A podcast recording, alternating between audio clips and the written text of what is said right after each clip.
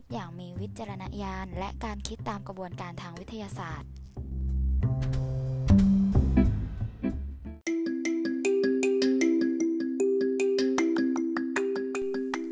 การคิดอย่างมีวิจารณญาณ critical thinking หมายถึงอะไร การคิดอย่างมีวิจารณญาณ หรือ critical thinking เป็นกระบวนการคิดที่มีการพิจารณากันกรอง ไต่ตรองอย่างดีแล้ว เพื่อให้เกิดผลของการคิดที่รอบคอบ สมเหตุสมผล การคิดอย่างมีวิจารณญาณ มีขั้นตอนการคิดอย่างไร การคิดอย่างมีวิจารณญาณ มีขั้นตอน เริ่มต้นเมื่อมีปัญหาเกิดขึ้น เริ่มด้วยการคิด ตั้งเป้าหมายในการคิด และประเด็นในการคิดว่าคืออะไร และมีวัตถุประสงค์ในการคิดอย่างไร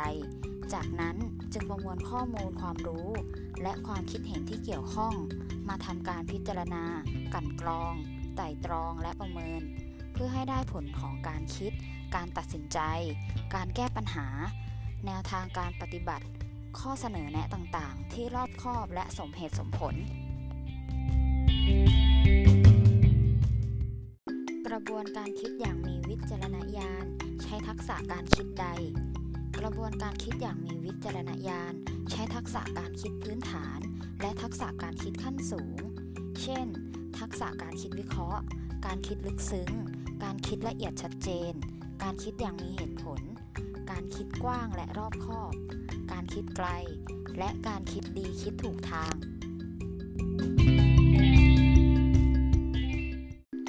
กระบวนการคิดอย่างมีวิจารณญาณ ใช้ลักษณะการคิดใด กระบวนการคิดอย่างมีวิจารณญาณ ใช้ลักษณะการคิดวิเคราะห์ และการคิดผสมผสาน การคิดละเอียดชัดเจน การคิดอย่างมีเหตุผล การคิดกว้างและรอบคอบ การคิดไกล การคิดลึกซึ้ง และการคิดดีคิดถูกทาง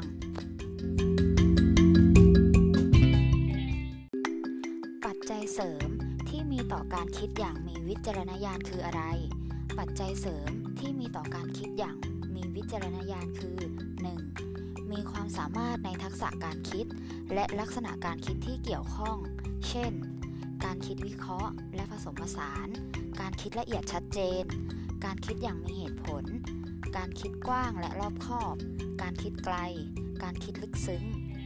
และการคิดดีคิดถูกทาง 2. ผู้คิดหรือผู้ร่วมคิด เป็นผู้มีความรู้ความสามารถกว้างขวาง หลากหลายสาขาวิชา และประสบการณ์ 3. ข้อมูลที่ใช้ในการคิดที่สมบูรณ์ ทั้งข้อมูลทางวิชาการ ข้อมูลทางสังคม ข้อมูลทางสิ่งแวดล้อม และข้อมูลที่เกี่ยวข้องกับตนเอง เป็นปัจจัยสำคัญของผลของการคิดที่รอบคอบสมเหตุสมผล 4. การระดมสมอง และการร่วมคิดจากบุคคลที่เหมาะสม ในจำนวนที่เหมาะสม จะได้ผลของการคิดอย่างมีวิจารณญาณที่ดี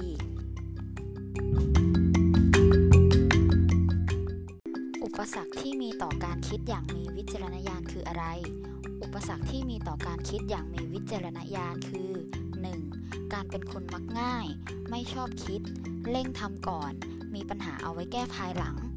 2. การมีข้อมูลที่ไม่สมบูรณ์ ขาดความรู้ทางวิชาการที่เพียงพอ ขาดความคิดเห็นที่เหมาะสม การพัฒนากระบวนการคิดอย่างมีวิจารณญาณทำได้อย่างไร การพัฒนากระบวนการคิดอย่างมีวิจารณญาณ สามารถทำได้โดยการ สร้างสถานการณ์หรือเหตุการณ์ที่เป็นปัญหาในระดับที่ไม่สามารถใช้วิธีการใดวิธีการหนึ่ง ก้ได้ทันที ต้องมีการประมวลข้อมูล ความรู้ หรือข้อคิดเห็นต่างๆ อย่างกว้างขวาง มาประกอบการพิจารณากันกรอง ไต่ตรอง และประเมินอย่างรอบด้าน เพื่อให้เกิดความคิดเห็นที่รอบคอบ และสมเหตุสมผล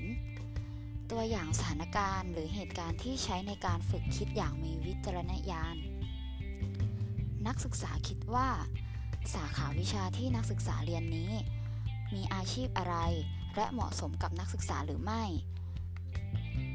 ถ้าเหมาะสม นักศึกษาจะต้องเตรียมตัวอย่างไร จึงจะทำให้มีความก้าวหน้าในอาชีพในอนาคต และถ้าไม่เหมาะสม นักศึกษาจะต้องเตรียมตัวอย่างไร จึงจะมีอาชีพที่เหมาะสมกับตนเอง หรือทำตนเองให้เหมาะสมกับอาชีพดังกล่าวนี้การคิดอย่างมี วิจารณญาณมีคุณค่าอย่างไร การคิดอย่างมีวิจารณญาณจะให้ผลของการคิด เช่น การตัดสินใจ วิธีการในการแก้ปัญหา แนวทางในการปฏิบัติ ข้อเสนอแนะที่มีความรอบคอบ สมเหตุสมผล และมีคุณค่ากา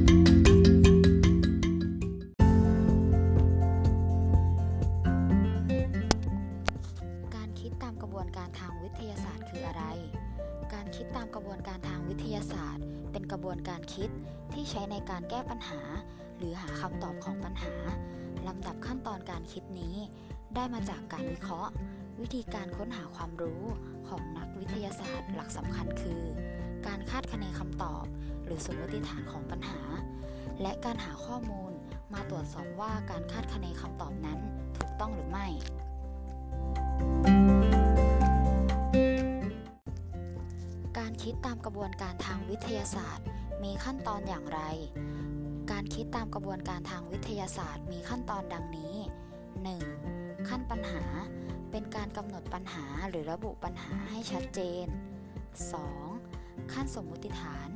เป็นการคาดคะเนคำตอบของปัญหาล่วงหน้า แต่เป็นการคาดคะเนอย่างมีเหตุผล 3. ขั้นศึกษาค้นคว้ารวบรวมข้อมูล เป็นขั้นตอนที่เกี่ยวข้อง กับวิธีการวางแผนในการหาข้อมูล มาเพื่อสรุปว่าสมมติฐานที่ตั้งไว้ถูกต้องหรือไม่ รวมทั้งหาข้อมูลตามแผนที่คิดไว้ 4. ขั้นสรุป เมื่อทำการรวบรวมข้อมูลแล้วนำข้อมูลมาวิเคราะห์ และสรุป เพื่อตรวจสอบว่าสมมติฐานที่ตั้งไว้ถูกต้องหรือไม่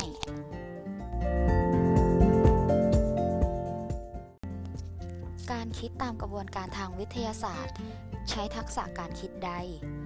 การคิดตามกระบวนการทางวิทยาศาสตร์ ใช้ทักษะการคิดวิเคราะห์ การคิดอย่างมีเหตุผล การคิดดี คิดถูกทาง การคิดริเริ่ม การคิดละเอียดชัดเจน การคิดไกล และการคิดลึกซึ้ง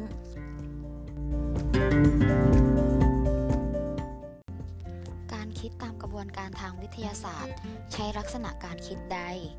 การคิดตามกระบวนการทางวิทยาศาสตร์ ใช้ลักษณะการคิดวิเคราะห์ผสมผสาน การคิดอย่างมีเหตุผล การคิดดีคิดถูกทาง การคิดริเริ่ม การคิดกว้าง การคิดละเอียดชัดเจน การคิดอย่างมีเหตุผล และการคิดลึกซึ้ง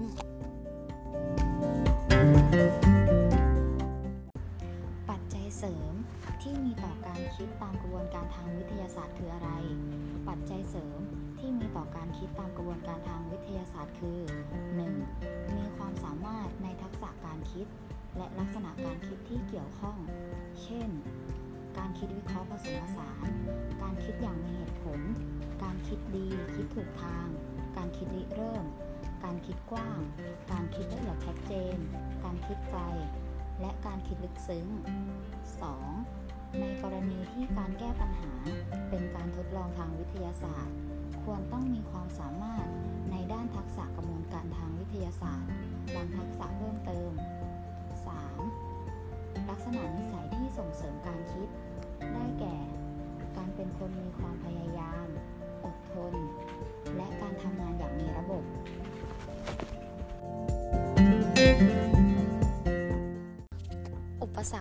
ต่อการคิดตามกระบวนการทางวิทยาศาสตร์คืออะไร อุปสรรคที่มีต่อการคิดตามกระบวนการทางวิทยาศาสตร์คือ 1. ความเชื่อที่ผิด ที่คิดว่าวิธีคิดตามกระบวนการทางวิทยาศาสตร์ ใช้แก้ปัญหาเฉพาะวิทยาศาสตร์เท่านั้นทำให้หลีกเลี่ยง การนำวิธีคิดนี้ไปใช้แก้ปัญหาในสาขาอื่น ๆ รวมกับการไม่นำไปใช้แก้ปัญหาในชีวิตประจำวัน และปัญหาส่วนตัวอื่น ๆ 2. มีความเชื่อที่ผิดที่คิดว่า วิธีการคิดตามกระบวนการทางวิทยาศาสตร์ ใช้แก้ปัญหาเฉพาะปัญหายากๆ ปัญหาที่ต้องการทำวิจัยเท่านั้น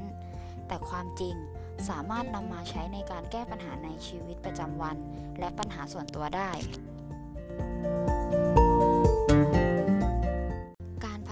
การคิดตามกระบวนการทางวิทยาศาสตร์ทำได้อย่างไร